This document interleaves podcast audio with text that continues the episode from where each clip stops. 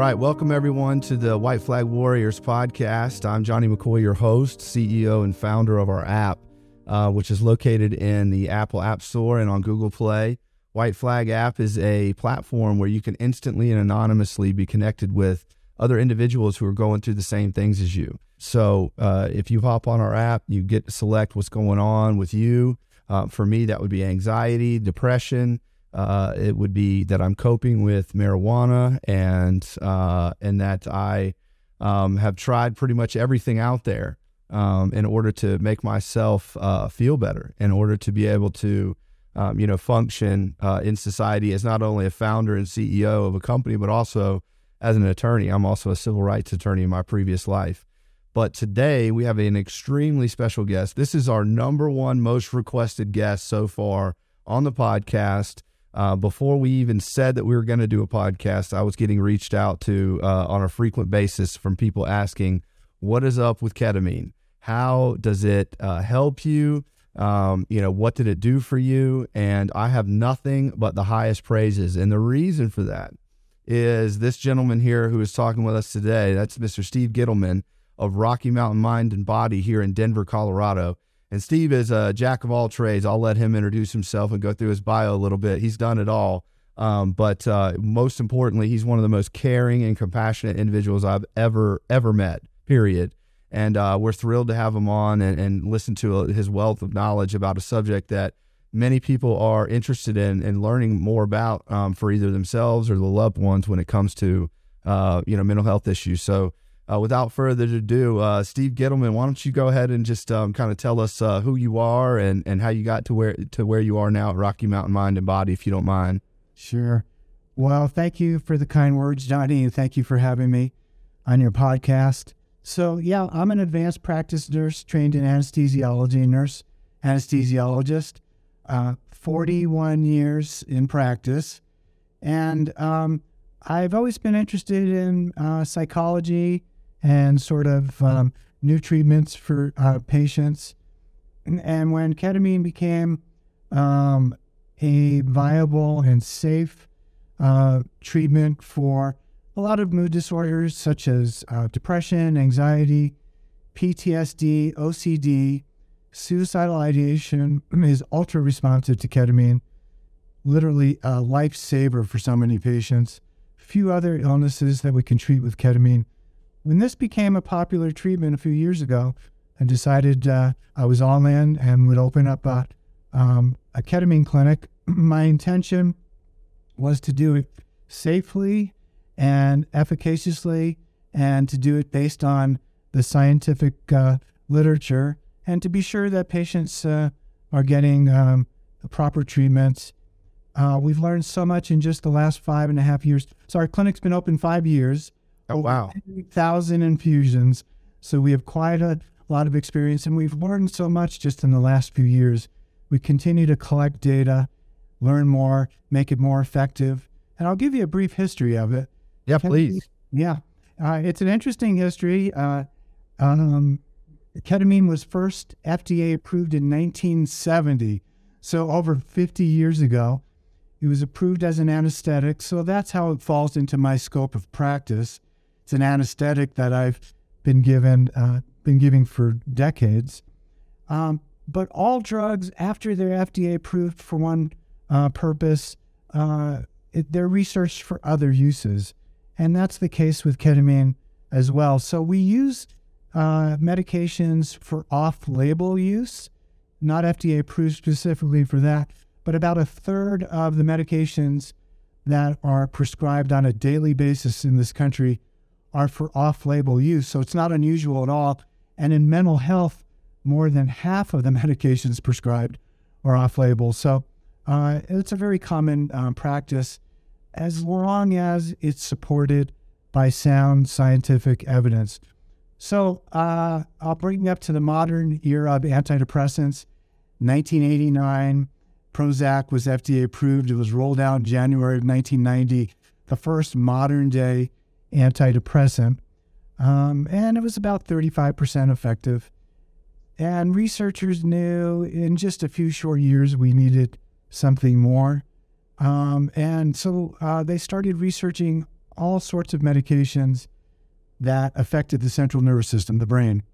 And they stumbled upon ketamine and they uh, established a protocol that was similar to electroconvulsive therapy, similar only in that they wanted to do six treatments over the course of two to three weeks. So they patterned it after that. And the researchers found that uh, ketamine uh, was 70 to 75% effective in treating depression, anxiety, and these other mood disorders. Wow. And uh, with very little uh, side effects, very mild, uh, short lived side effects. So we're now at 82% effective. Wow. Because we've, again, gained so much knowledge in just the last few years. We dose it slightly different than the original research back in uh, uh, 2006. And also, we have a lot of data now about the substances that interfere with the success of ketamine. So, with that new knowledge, that's how we got up to uh, 82% uh, successful. So, ketamine, the, the uh, researchers published in 2006, and that research has been duplicated dozens and dozens of times, which is very important in, sci- in science, is that has to be reproducible. Um, so that's sort of where we are um, right now. Um, there are several different routes of administering ketamine. We do the continuous IV infusion, of 40 to 45 minute infusion, and that's the gold standard. Right. Gold standard in terms of efficacy or effectiveness, and also in terms of safety.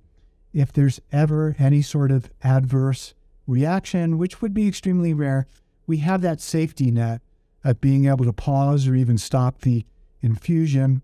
Um, and then the symptoms resolve pretty quickly. You can't do that with the other routes. The other big advantage is that ketamine is 100% bioavailable to the brain when it's given through an IV.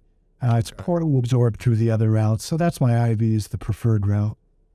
Yeah, no, uh, that's amazing. And you describe it essentially the way you described it to me. Uh, and I'm assuming you do all your patients um, when they first meet you. By the way, I'm a patient of Dr. Gittleman's and I completely waive uh, patient client privilege or patient doctor privilege, um, you know, for, for the, uh, you know, for, for the purpose of uh, ed- educating our audience. And, you know, um, when I first heard about ketamine and when you and I first started talking about it early on, you know, I was I was surprised to hear that it had been used medically since the early '80s, late '70s, and um, that uh, when when we I believe it was you and I started talking, and we started talking about some case studies, and essentially what happened was people just started waking up the next day feeling better after they had been given the the ketamine anesthetic, um, and uh, and it kind of showed uh, you know, the doctors out there um, who were prescribing it for other uses that there was off-label use for for ketamine for depression. I think I read a case study where um, they uh, that where individuals were up in the you know the 75 to 80 percent range. Eight out of every ten were feeling better um, after they had been administered what what what you call a, a medicinal dose of ketamine, and that's something that's important for our listeners you know, there's the difference between going to Bonnaroo and seeing somebody passed out in the grass, which I, I, I definitely saw firsthand. And my friend said, This guy's in a K hole. And I go, What's a K hole? And he tells me, you know, that's, you know, that's the recreational part of ketamine. However, the medicinal part of ketamine couldn't be further from the effects that you see when somebody's just overusing it recreationally. Can you talk a little bit about, you know, the dosing of it and sort of like the the difference between a recreation dose and a medicinal dose for us? Yeah, so the effects of it are dose related. So, in the hospital, for example, we may give a very big dose of ketamine all at once and it would create deep sedation or even general anesthesia. The way that we give it is, is critical. Um, we give it in a continuous infusion over 40 to 45 minutes. The reason why that's so important is that it takes the brain about 40 minutes to 45 minutes of exposure to the ketamine molecules for it to make the changes that we want to see. So if we give it in a one-time bolus, like in the hospital, we don't see the mental health benefits um, by the continuous infusion. The state that it creates for the patient, um, it's a beautiful, wonderful um, state of disassociation or disconnection from reality. Patients say they feel like they're floating above their recliner, Yes. melting down into it. Uh, sometimes patients feel depersonalized, like they're looking back on themselves, sometimes inside their body. We even have patients who say they feel like they've taken uh, a few trips um, around the globe or Yes. uh, been in a, a spaceship. Uh, we often hear that patients are in a movie like Interstellar or some sci- sci-fi type movie. So the expa- uh, experience itself is very profound. Uh, it's not the most important part of the treatment. Most important part is that patients are exposed to a therapeutic dose. We start at a half a milligram per kilo, which is about 35 to 45 milligrams for most um, people. But the, the big change since the original research is that we fine tune the dose, we change it every time a patient comes in. We're always talking about dose every time a patient comes in. We want to be sure we get some of that disconnection. The data shows that patients that have that pleasant, wonderful disconnection have better outcomes. And again, that's how we got to uh, the higher uh, efficacy uh, rate. There's a little bit of anxiety sometimes about that first experience, um, particularly if um, the patient's never done uh, a psychedelic before. But by the end of the first infusion, patients can't wait to get back in for the second because it's such a novel and interesting experience. Patients have private infusion rooms. Um, we get it nice and dark in there. Uh, we encourage patients to put in earbuds, headphones. We have loaner headphones uh, to choose some calming, soothing music, uh, preferably without words. Patients lay back in the recliner. We allow um, guests, uh, if patients want to bring in uh, partners, spouses, friends, to be there uh, close by. We allow that. Additionally, we have ketamine guides or coaches now who provide help and support to patients um, and would provide as little as um, just getting them set up with their electronics and getting them comfortable, putting on a weighted blanket or whatever uh, it takes to be comfortable, um, to literally holding um, their hand the entire time. We've even had um, one uh, one of our coaches said patient wanted her uh, to hold the patient's foot for the entire time, and that made the patient feel good. And we're all about that. It's a very patient centered uh, clinic. Uh, we're there to do whatever we can to make it a successful uh, treatment for the patient. Yeah, and that's important. And I'm going to talk about my experience with you because I mean it it couldn't have could not have been more profound. It could not have been a better experience. And I think that that has a lot to do with the facility itself, the facilitator themselves, because the people who are using ketamine and the people who need it are not people who this is their first time, you know, trying something for depression. They're not people who are like, eh, you know, I think I could feel a little bit better. These are people who are in my situation, at least, um, I was desperate. Uh, I, I, think that the terms is uh, treatment resistant depression is what I had. And I also had horrific PTSD. Um, at the time when I met you, I was still dealing with paranoia, hypervigilance. My anxiety was so bad that my teeth were chattering. The morning that I came and saw you, my teeth were chattering. And um, you know, it's it, from what from what I could tell, the set and setting is what you always thought. The set and setting, the mindset that you have going into it, and the setting, it, you know, the situation and where you uh, where you actually administered your medicinal dose of ketamine is everything. And that's why I want to introduce you guys to Steve and, and talk about you know his practice and and make sure that when you do go, um, you know, to to attempt to try ketamine for the first time, that you take into consideration some of the stuff that we're talking about, which is you know how you feel go into the facility how you feel with the administrator.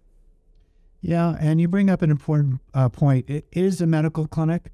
There's nothing more important to us than the safety of our patients when they're in our clinic uh, we monitor blood pressure heart rate pulse ox we have emergency drugs defibrillator all sorts of emergency things that we've never used because we've never had right emergency Um, but you know, there's a balance. Uh, when you walk in, it looks more like an art gallery. Um, we try to create that that therapeutic atmosphere, um, and that's really important. But again, we have to have that safety net to be sure that we're doing everything, um, you know, properly and and to make it a safe environment uh, for the patient. Yeah, and and for me, um, so let's talk a little bit about my situation, just because it anecdotally it might help. So, I was desperate. I had tried everything up to that point. I had tried CBT therapy. I've tried EMDR. I've tried DBT therapy. I tried um, uh, Alpha-Stim shockwaves through the brain. I tried Xanax. I tried every medication up, up until antipsychotics. I, I had a stigma about them in my head at that time.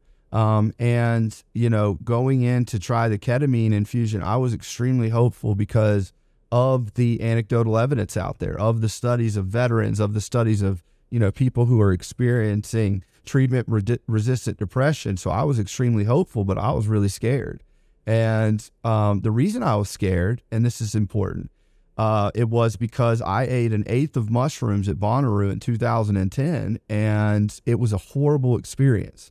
And of course it was because I didn't know how much to eat. And I didn't know what to, and that's the, the feeling that I hear from people in the general public is I, I don't know about ketamine. I tried mushrooms once, or I tried ket, or I see somebody try ketamine and they lost their grip with reality or something bad. You know, they had a bad experience, but it couldn't be further. It, it's almost like it's a different drug when it's administered in a medicinal dose uh, through you guys. And basically, um, I was prepared to shoot off into the stars and possibly monsters and, you know, all of these uh, thoughts to come rushing back into my head. And that's not what happened at all. I came into his clinic.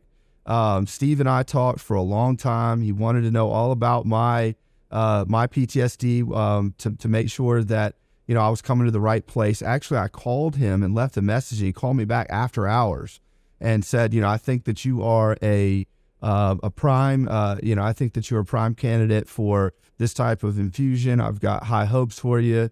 And we kind of went through it. It's going to be over the course of six infusions, over the course of two, two and a half weeks. You'll come into my office and, you know, we'll go from there. So I came into Steve's office and I brought my wife with me, of course. And it could not have been, as when you guys hear the term good vibes, it could not have been better vibes. I mean, they got the artwork on the wall, which is really important. They've got the the couch for your significant other to sit on. They've got your recliner next to your recliner. They've got all the blood pressure cuffs to make sure that you're comfortable. They close the blinds. They put on your headphones, and it was important. I looked it up before, but I made a playlist. It's still in my phone on Spotify. It's called K, and my playlist was instrumental. Um, it was classic music. It was uh, instrumental music from Explosions in the Sky uh, Trent Reznor, and um, and then the the next thing I remember sitting in the chair was, you know, it's just like a, I get infusions for my uh, Crohn's disease, so it's very similar to that. Um, you sit in the chair, that you know, the great anesthesiologist, they hook you up, they get the they get the IV going, and then uh, eh, they say, "Are you ready to start?" And within a few minutes of him saying, "Are you ready to start?" you start to feel incredibly relaxed. And for somebody who has anxiety and PTSD, going into this situation, if I would have known the first 10 minutes were going to relax me, I'd be like, hey, I'll do this whatever you want.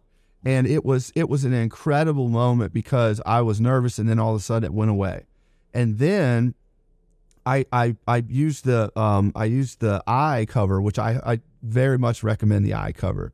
And I just started to try to try to visual I just whatever was going to come in, let it happen you know, as you say, it's not that, it's not as important um, to have visualizations and to go through this like visual experience as it is to stay there for 45 minutes and get the full dosage so that, you know, your neurotransmitters and everything else in your brain is being tapped into. Um, but I did have uh, uh, experiences, especially in the very beginning. And the best ways that I can describe it for you guys is I felt as though I was a a car and I had all these things wrong with me and I, and I, I mean it, it, visually I could see the black glass room and it looked like a square and I was just pulling into it as a being, not as a person, just as a being. I, I could, did not feel my body. And I pull into this black square, like shiny black glass, like something where you know it's clean, it's crisp. It's for me, that's what I love the most is I like, I like cold, quiet, dark. And that's where I pulled into. And I just remember feeling as though I was like slowly rotating and I felt like I was being worked on. It was the craziest experience. I felt as though something or somebody was working on me like a mechanic in a car garage. And then halfway through it, the roof opened up. I pull up and it turns into if you guys have backgrounds on your uh, on your Apple store, if you log in and try to use your Apple TV or whatever or your or screensaver on your computer, that's what it felt like to me. I was literally floating over the earth. And it wasn't anything crazy. There wasn't like, you know, fire or anything. I was literally just cruising flying over different landscapes for 45 minutes. And um, I, I it, this was my beginning dose. So you start off with uh, with the, the lowest dose, you know, possible medically, and then you work your way up, making sure that you know everything in your brain is being turned back on, and as I like to call it, and being rejuvenated. And um, so my first my first you know couple of experiences there were so pleasant that I would have done it even without the effects. Now, before I let Steve, you know, weigh in here, I want to talk to you all about the effects. So my first infusion was on a Friday, and it was just I called Steve on a Tuesday. Wednesday we did our stuff. Thursday we got everything approved, and Friday I was in the chair. Saturday morning, I woke up and Saturdays are tough for a criminal defense lawyer, especially in a town like me, because you have a ton of voicemails. Everybody went out night four, everybody needs you. So Saturdays, I usually woke up with some anxiety. And I woke up and my teeth were not chattering. I could breathe. It was like I wasn't coming out of a nightmare. And I just remember, without even trying, uh, without even knowing it was happening, I was tears were rolling down my face. And I just remember I looked up at the ceiling and just started smiling because it gave me hope. It gave me hope that this can get better. And in that instant, right then and there, as Steve said, it this drug uh, ketamine works incredibly wonders for depression, PTSD, anxiety. But the suicidal thoughts that I was having were completely gone.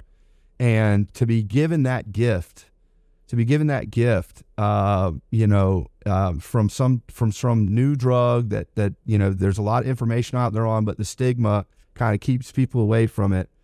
I um I knew that they quote unquote were lying to us. They that's the way I felt. I felt as though anybody who was you know pressuring against ketamine had just hadn't had the experience that I had and many veterans and. Um, I know you've seen that, Steve. You must see it all the time. 10,000 infusions. I mean, I can't imagine the amount of hope that you've given people. We see it every day. And, uh, you know, the visualizations that you have and the metaphors that I hear, it's, fascinating. And, you know, the, the reason why ketamine has become mainstream and why it's so effective is that it works by a completely different mechanism of action in the brain than any of the other medications out there. It's actually a new class of uh, drugs called psychoneuroplastic. So it actually um, creates and grows new neurons that have been damaged by years or even decades of anxiety, depression, PTSD, and new synapses or connections um, between um, neurons. And that was the big surprise that researchers found when they started researching ketamine um, almost 20 years ago. So it's a very unique mechanism of action. You know, you talked about um, you trying all sorts of modalities of medications. That's our typical patient. They've been through sometimes 10 or 15 medications. Um, many of our patients have even been through electroconvulsive therapy, have not responded to that, unfortunately, but they have responded to ketamine. And ketamine is actually moving up in the algorithm now we have patients who have come to us and said, you know what, I, I don't want electroshock therapy. No. Or I don't want, uh, you mentioned antipsychotics. There's another uh, class of medications called MAOI inhibitors. Some patients don't want to do that. So ketamine keeps uh, uh, moving up. Now that we know it's mainstream, it's safe, you know, there's really been a cultural change in our country as um, some of these psychoactive or psychedelic medications have become uh, accepted. And as you probably know, uh, MDMA and psilocybin, synthetic psilocybin, um, made in a laboratory, will be going to the FDA for approval uh, this spring, uh, perhaps even any day now. I didn't know that. Yeah, and they will be approved. The data is there. They have been researched by major institutions, Harvard, Johns Hopkins, and uh, there will be no roadblocks to their approval. Now, I don't know if it's going to take two months or two years for them to be approved, probably closer to two years, but there will be a day in the very near future when you walk into a clinic, and hopefully it's ours, and you're prescribed uh, psilocybin or MDMA. MDMA is being researched for PTSD and psilocybin uh, for de- depression. So we'll have more tools in our tool shed uh, to help patients that I've been suffering for, for so long. And you'll be on the front line of it. You know, um, I can't imagine because uh, I, I, I microdose now. I microdose psilocybin, not synthetic, but I think it's great that they're making synthetic. I don't think it'll be much difference. Um, but I um, so I did six infusions at your uh, your facility, and um, as I as we stated before, they kind of you kind of build up. You use a little bit more, a little bit more, a little bit more, and what happens clinically? What's going on is your your neurons, uh, you know, the neuroplasticity is being rejuvenated in your brain. So the difference between you know taking an antidepressant, which I always have been on, um, versus ketamine is the antidepressant isn't going in and fixing issues that are uh, uh, that are underlying, whereas psilocybin, ketamine, some of these other you know MDMA, some of these other drugs that are being tested right now um, and hopefully it will be approved, the MDMA and the psilocybin, uh, actually help you heal, uh, not just ease your pain and suffering for the moment, but also help you heal so that, um, you know, as you continue to progress in your treatment of it, you feel better and better. And that's what happened with me. I made it through five, um, five infusions with you and without any issues. And on, uh, I think it was on like the fifth one, I started to need my wife's hand there because it gets really intense. Um, it gets really intense. I'm not going to say intense in a bad way. It's just like I I knew that I was detached from my body. I knew that I was detached from my brain. The only way I can describe it is I felt like it was just my consciousness or just my spirit that was sort of still there, whereas everything else was off somewhere being worked on. And if Sia, my wife, hadn't been there holding my hand, you know, I would have, I felt like I would have shot off into the universe, which may have been cool for, you know, for, for many people, but I wasn't ready. So you can actually kind of control um, your, uh, your experience um, by the way that you listen to what music, uh, whether you use face covering, um, whether you have somebody there holding your hand. All these things go into your experience. So if you're out there and you're listening and you're afraid of quote unquote tripping, um, it's not. It's. I, I wish I I could show it to you on the screen right now because it's not. It's just a. It's a. It's a feeling that you have. You know, when you're going through a medical procedure, like I'm going through this, um, and I'm going to be better for it, and that you do get some cool effects. Your anxiety goes down a little bit. I know they were checking my. Um, you guys were checking my uh, heart rate and everything the whole time, and that was really reassuring to me. I could, I mean, they were in the room, they come in and out, they make, there's a nurse there as, along with Steve. And um, it's just a really wonderful experience. So I did the first six, I think we finished in 15, 16 days. And I felt, I mean, I, I can't even describe it. You talk 80%, you know, better or 80% of efficacy um, amongst the testing patients. But I felt almost a 95% um, increase in uh, my mood, decrease in my depression, and my anxiety, which is what, what I really needed relief from, was almost non existent for the first three months. And then you get what's called a maintenance dose, which can you talk about that for a second? What you know, what's the purpose of the maintenance dose and kind of how that how that come about? Yeah. Once we get a patient into remission of their symptoms, uh, of course we want to keep them there. Statistically, patients come back uh, once every two to two and a half months for a single infusion, not the series of six again. And there's a lot of variability there, but 90% of our patients uh, fit that statistical mean. We have some patients who come more frequently. Most of them have severe suicidal ideation. And then we have some patients who come once every four to six months and hardly feel like they need to be there. So we don't put anyone on a set schedule because of all that variability. But inevitably, there's some sort of uh, maintenance infusions. But you know, if you can stop by uh, four or five times a year for a 45 minute infusion and life is is great and you stay in remission uh, that's a small uh, price to pay and johnny i wanted to talk just a little bit more about the experience itself you describe it wonderfully um, you know again it's not a weekend at coachella um, no. it the first five or ten minutes you explain that perfectly it it ramps up slowly and then you reach the steady state where, you know, all of the changes in the brain occur and all of that dissociation or, or disconnection occurs. When pa- people take, you know, large doses of whatever substances, it's more like a rocket and a pyramid and crashing down, and it's nothing like that. So, nothing like that. You, you did a really good job of explaining it. And then a little bit more about the mechanism of action. And this is important because it's so unique and novel. You know, there's seven or eight neurotransmitters or chemicals that work in the brain. Uh, some are inhibitory, some are excitatory. I tend to think of it as some are the brakes and others uh, is the gas pedal. And in things like depression and even anxiety, uh, there's too much breaking going on, and that's that's depression there. And we want uh, some more of the of the gas and more motivation back in patients' lives, joy and happiness. We have patients come up with a minimum of three subjective goals uh, that they want to achieve before they start treatment. Almost invariably, we hear, oh, I just want some joy and happiness, motivation to do things I used to do, hobbies, or to clean the kitchen for the first time in a year. Uh, there's no shame in that.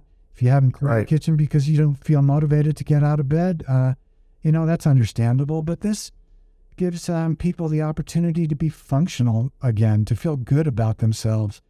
We've had patients with severe depression, they just wanted a, a part time job to feel like they were part of society again, and they've achieved that.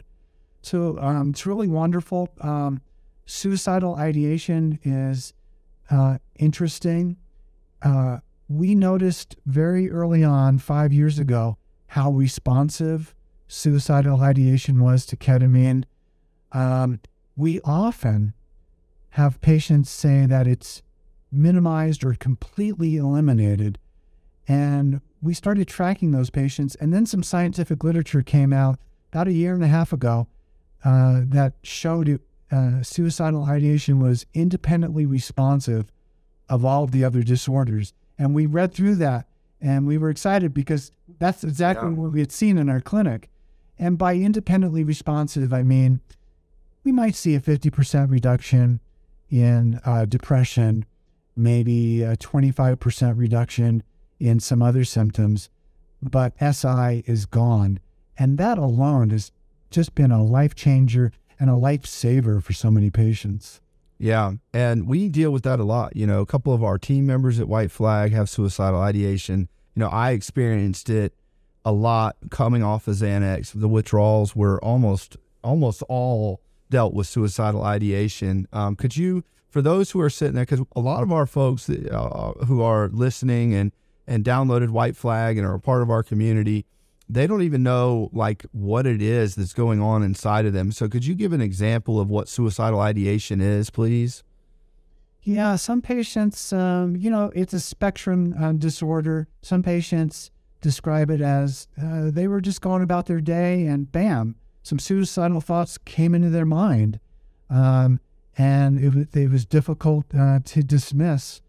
Um, uh, patients on the other end of the spectrum have thought of a plan, a method. Um, it consumes their life, and they they have no productivity in their life because it's all consuming. And again, ketamine is effective for that entire spectrum. Our very first suicidal ideation patient, she described 30 to 50 times per day wow. suicidal thoughts. So mm. pretty much all the time. after just her first infusion, she said it was down to three to five times, but she was able to dismiss it uh, easily, and she knew it wasn't the right thing to do.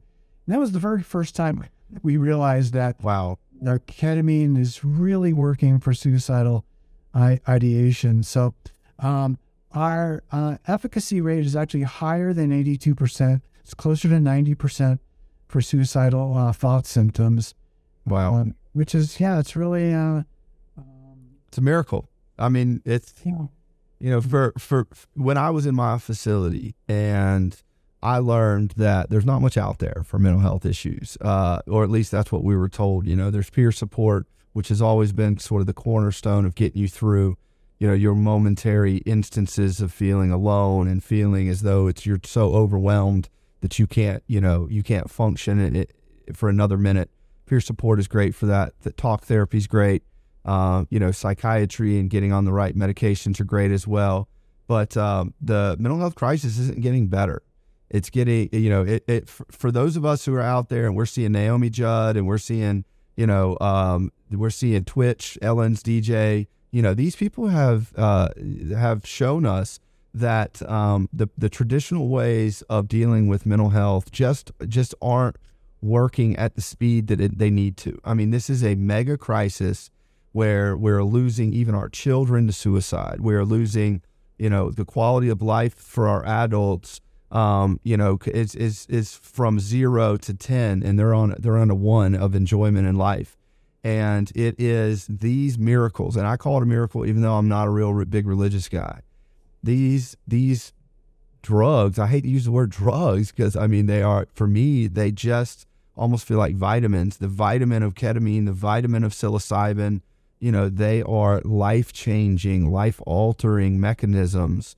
Um, that the reason that I'm here in in this seat, the reason that we do the podcast is we try to bring you guys resources and stories of hope, and there could not be anything more hopeful that I've gone through on my journey. The second, not even second to peer support, I would say right at, right in line with it, as when I sat in the ketamine chair and followed up um, by doing some microdosing of uh, mushrooms as well.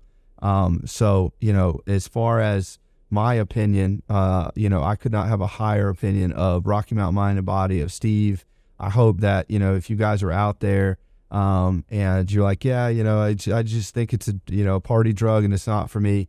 You know, do some research, check out the literature on Rocky Mountain Mind and Body. It's a you know Nashville website, no matter where you are, um, and, and you'll see for yourself that this is a process that could not be you know more misunderstood. You sit in a recliner, you get an infusion, your brain starts to heal from the the, the drug that's going into your blood and you experience sort of this euphoric detachment from your body momentarily. But the truth is, I mean, when it's over, it, I mean, I, you walk out of there, and I was, I, I I don't think I was supposed to, but I was back to work within a couple of hours. You know, Yeah. The um, so it's fast acting, as you mentioned. Uh, the effects uh, you see in a matter of days, typically. Uh, and then, yeah, you return to baseline very quickly. The half life of the drug is very short 10 or 15 minutes. You walk out of the clinic, um, you feel 99% in no time. yeah, Um, but you know, that's one of the um, things we don't know about um, ketamine just yet. Researchers are a little mystified about um, uh, how a drug with such a short half life can have effects last for days, weeks, uh, and even months, potentially even years, as some of these changes that we've talked about are potentially um, permanent. You know, we know a lot about ketamine, we know the mechanism of action there are a few things that we don't know. Most importantly, we know it's safe and effective. And that's the case with many medications um, in healthcare and medicine. You know, I use the anesthetic gases uh, to anesthetize patients for, uh, for surgery for decades. And we didn't know the mechanism of those until yeah, years ago. But again, we knew it was safe and effective. Uh, a little bit more about the mechanism of action. You know, we've talked about some of the uh, neurotransmitters for dec- decades, like serotonin, dopamine, norepinephrine. There's about seven or eight neurotransmitters. Ketamine works on the glutamate neurotransmitter. It's probably the most important feel good uh, chemical in the brain and sort of the forgotten uh, neurotransmitter in my mind.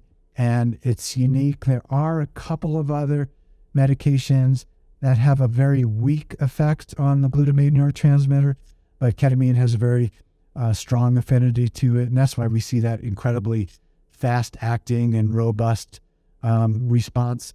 We have a lot of patients with PTSD. We've had great results. Um, a lot of combat veterans. Most of our PTSD patients have childhood trauma. Uh, and we've seen great results in um, conjunction with um, therapy. You know, as you know, once you start ketamine, you get flooded with feelings, right, emotions, memories, and it can be a pretty um, busy two to three weeks. A lot of logistics back and forth to the clinic. We get to know each other. Yeah. Arranging rides. There's no driving for the rest of the day after ketamine infusion, uh, but really a chance to press the fast forward button on on the therapy process. And we've had therapists and patients report making light years of progress. Yeah, weeks or months. Yeah, so I had a therapist uh, at the time that I was going through. Um, you know, everything's online, so I would just email them and tell them, "Hey, I, I, you know, I'd like to talk tomorrow." It was a more profound experience than you know I can handle at the moment, or you know, I mean, really though, my uh, my conversations with my therapist were all like dealing with the influx of, and I know this sounds cheesy, but like hope, dealing with the influx of like the the newfound like ideas that flow into your head of, of the future. Like I'd I'd stopped thinking past a week, you know, for, for a long time there because you just can't see you surviving through the pain much longer than that. And for me, I mean, I just I remember, you know, I I had, I had all of these thoughts of like life and excitement, and so I'm in there talking to my therapist, and I'm like, how do I calm down? You know, like I'm I'm I'm ready to get going, ready to you know get get my life back on track. And so I I definitely used a therapist uh, during the during the process. And I would encourage you know a lot of people out there they say oh therapy doesn't work for me, but no, the individual therapist that you had didn't work for you. You need to continue looking for the right one. I promise you, that's the issue. Uh, the reason that White Flag is so successful is we took down all the barriers to connection so that you can find somebody that you're comfortable with and connect with. All to do what? To make sure that you feel comfortable talking, to make sure that you feel comfortable sharing. And the same thing takes place with you and your therapist. You have to be comfortable in your connection. Then you feel comfortable talking. And then once you feel comfortable talking, you start to feel better and better over time. And you start to unravel sort of the nest that's in your head of overwhelming thoughts and panic and all that. But that that's another good point. I had I had and have panic disorder and I went through ketamine treatments with no problem. And you're talking with somebody who was having panic attacks daily. Um, and I, you know, of course, like uh, the my ketamine experience was was shy of anything that had to do with panic or or triggering any kind of anxiety. But one thing I wanted to ask you, Steve, because I saw multiple people in your lobby. Uh, we won't talk about your patients particularly, but they ranged from youth all the way up to you know my father's age. Can you kind of talk about like who is a candidate, um, you know, demographically and and what you've seen um, as far as like you know who you who you've seen uh, react positively to ketamine. Yeah, so our oldest patient is 87. Goes to wow. show it's never too uh, late to work on your mental health.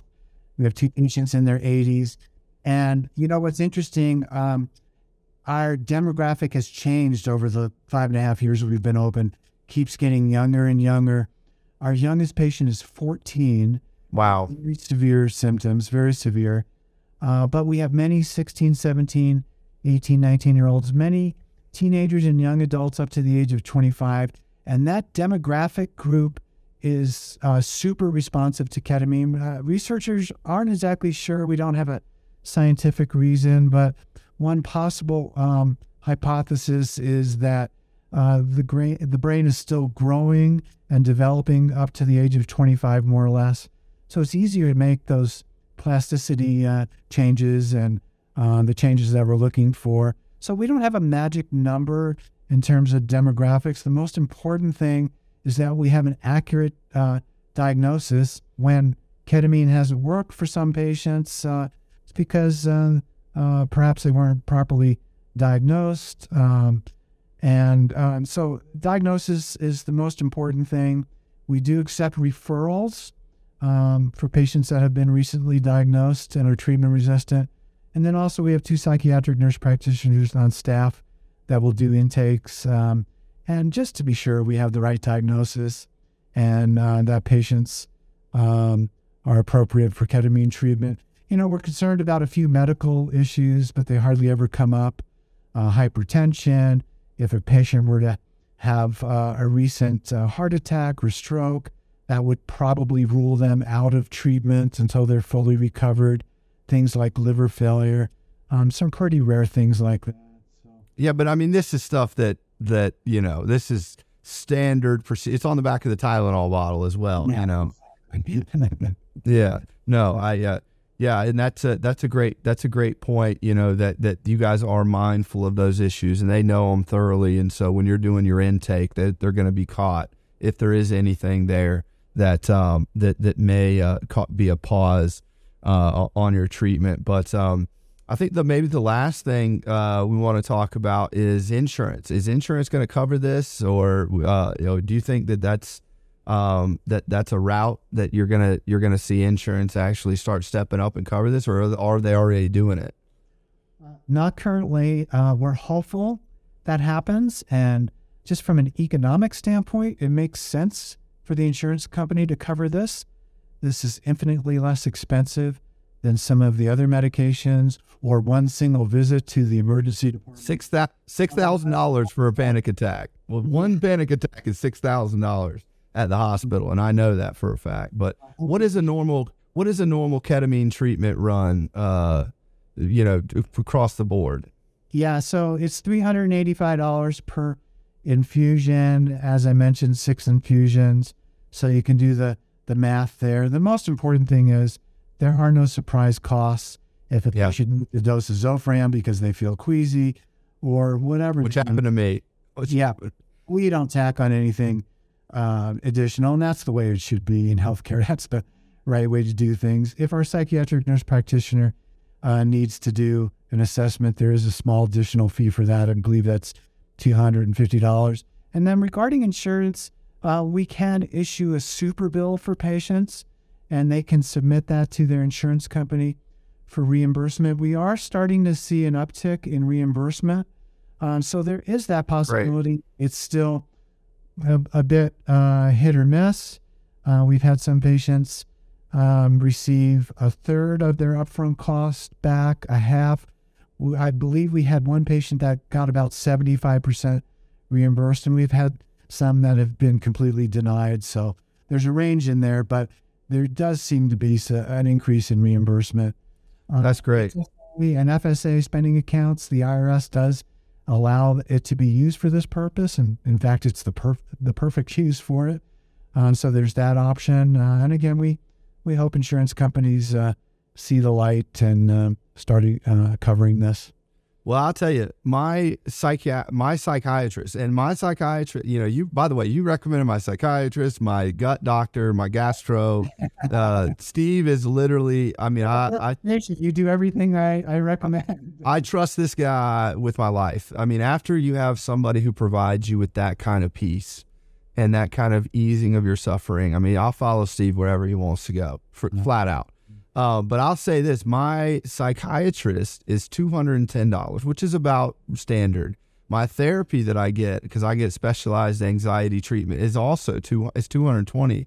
So for a three hundred and eighty dollar infusion, uh, compared to you know what else is out there, um, it's particularly because it goes into your brain and it's this wonderful experience. And I mean, I you know I, I found it to be incredibly uh, worthwhile and. Um, uh, and it and I would you know I, people be surprised. I'm a founder and CEO of an app, so I'm always struggling for money. And at the time, I was struggling, and uh, you know I made an effort to uh, to put the money first for the ketamine, and I was so much more productive at work, so much more productive in the other facets of my life that it, of course it it you know it was all worth it and um and paid for itself, but you know, I uh, for everybody out there listening who's messaged me and asked me about you know ketamine and and and what my experience was like, I hope that you know this was um, something that you could understand. I know Steve is a very down to earth guy, very down to earth medical practitioner.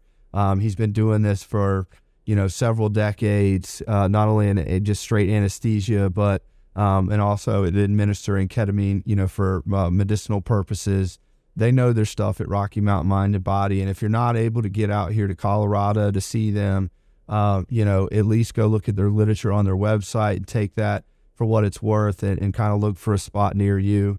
Um, and, uh, and, you know, I, for, for me, I have always, always preached self advocacy. And what that means is, your, my, my parents, your parents, your aunts and uncles, most of the time your significant other, you know, the people in your life who say they're praying for you and they love you, they're not going to recommend things for you. They're just not. And because it takes a a lot of uh, it takes a lot of of of research and understanding, and then it takes it, you got to be bold in your strategy to attack this thing because you know the alternative in many cases is lifelong suffering and of course death um, you know, we're dealing with a very, very serious illness and PTSD and depression and anxiety. These things are, and suicidal ideation, these things are as deadly as deadly can be. And we're seeing it all over the, all over the country and all over the world um, as, as the stigma is slowly starting to fall. And my hope is that you hear a podcast like this and you do your own research and, you know, uh, your own sort of deliberation on uh, on the cost benefit of trying new things um, that that you hear from people who you trust. I hope you trust me. I know I trust Steve, um, and I hope that if you can't make it out to Colorado to to see Steve at Rocky Mountain Mind and Body, that you can um, find somebody like him because if you are in a medical situation and you're looking over at the person administering it to you and you're kind of looking in the room and there's like a roach crawling in the floor, I, it's not going to be pleasant. It's not. And you're going to blame it on the ketamine. And it's not the ketamine, it's the set and setting. And so my hope is that you continue to push until you're comfortable, until you're comfortable, until you're comfortable. And then let let the let the medicine come to you. Let it heal you. Um, you know, and that's my hope for you. And uh, you know, Steve and I, we've got um, some things planned this summer. I'm going to be joining the psychedelic conference with him uh, here in Denver, Colorado. Um, I'll probably we'll probably be sharing a lot of that on our social media. Um, you know what's coming up and uh, w- with that and how I'm going to be participating. But yeah, if you if you guys have any questions on what we talked about, feel free to hit us up on our social media. Hit us up in the comment section, um, and you know we'll try to we'll try to answer any questions that you have. Um, but yeah, Steve, anything else you want to share, man? I you know I cannot I, I, just can't thank you enough. I'm trying to keep this to an hour. I could go all night with Steve. honestly, he's one of the most interesting people uh, that you'll ever meet. But most importantly, he's one of the kindest people you ever meet, and he truly wants the best for you. So, you know, Steve, I, I, I can't thank you enough, man, for what you've done for me, what you've done for thousands of other people in your career, and um, you know, I'm just thankful that you're out in the forefront. I know for a fact that when psilocybin passes, that I'll be able to call you up and say, Steve, when can you get me in? um, as well as MDMA. You know, I'm dealing with, I still deal with PTSD. Um, and I know the veterans out there are, are, are waiting, you know, in the sidelines for this stuff to get passed, and then the, then to, to find somebody who they trust uh, and are comfortable with to administer it to them. I'll be here with Steve. I mean, it's part of the reason I came out here to Denver was to find Steve, to find these type of treatments, um, and you know, uh, to to sort of take charge of my recovery. Um, so Steve, cannot thank you enough. You and Porter run an amazing, amazing place. So much, um, that means so much uh, to me to hear you say those kind words. I appreciate it. Yeah, the psychedelic uh, science conference is in Denver uh, this summer, the week of June 19th. There'll be about 10,000 attendees, scientists, researchers, people from all around the world to talk about psychedelic science. And then the other big breaking news that we have at Rocky Mountain Mind and Body is that uh, we are beginning um, uh, psychedelic Saturdays. We are going to have a four-hour guided experience, uh, one-time experience. Uh, you know, we uh, had a lot of patients uh, ask us if there was any way they could somehow share the experience with their family member, spouse, whomever. Um, and so we're going to start a, a, psychedelic journey on Saturdays where you can bring a spouse. It's again very safe and guided, and it's going to be the most incredible uh, experience ever, and a way to uh, for patients to to share it uh, with some of their loved ones. Sign me up. me, me and Sia will be there for sure. Lots of new things and a new facility for us at Rocky Mountain Mind and Body where we've outgrown our space and we're expanding. So, uh, Johnny, thank you so much for uh, having me and inviting me. Um, and I appreciate all the kind words very much. Steve, uh, they're not enough, not enough. And you know, I'll, I'll leave you guys with this last thought. Um, it's it's your consciousness that gets repaired, and with these kind of drugs, it really is. That's the best way I can describe it. Is it works on your consciousness and your spirit, whatever you want to call it. Ketamine is not putting a band-aid on the wound. Ketamine is getting in there, cleaning it out, suturing it up, and closing it up for once once and for all. That's a great way to describe it, Steve. Well, I hope that uh, all of you guys out there listening, you know, you got something from this. Our next couple of episodes, we're going to have just as wonderful of guests, as, as hard as that may be. Uh, we're going to have uh, on here some some doctors uh, who have seen, you know, some suicidal ideation on the front lines in the emergency room. They're going to kind of talk to you about that process. Um, and then we've got some athletes, some celebrities that you'll recognize coming up as well and uh, and yeah, I mean, you know, it's been a wonderful experience bringing, you know, my perspective of my life and some of the stuff that I've used and and this the stuff that's worked for me, um, you know, to to you, uh, and I, I hope that we can continue doing that. So please uh, continue following the podcast, like us on social media, download the app. Again, it's White Flag app in uh, the Apple App Store and on Google Play. Leave us a review and and hit us up on our social media uh, or on our website if you uh, if you ever want to talk or, or, or about um, you know what you'd like to listen to or hear uh, in the future in our podcast. And of course, uh, hit up uh, Steve Gittleman and his wonderful group at Rocky Mountain Mind and Body. And uh, I hope the best for all of you. Thanks again, Steve. We'll see you guys next week.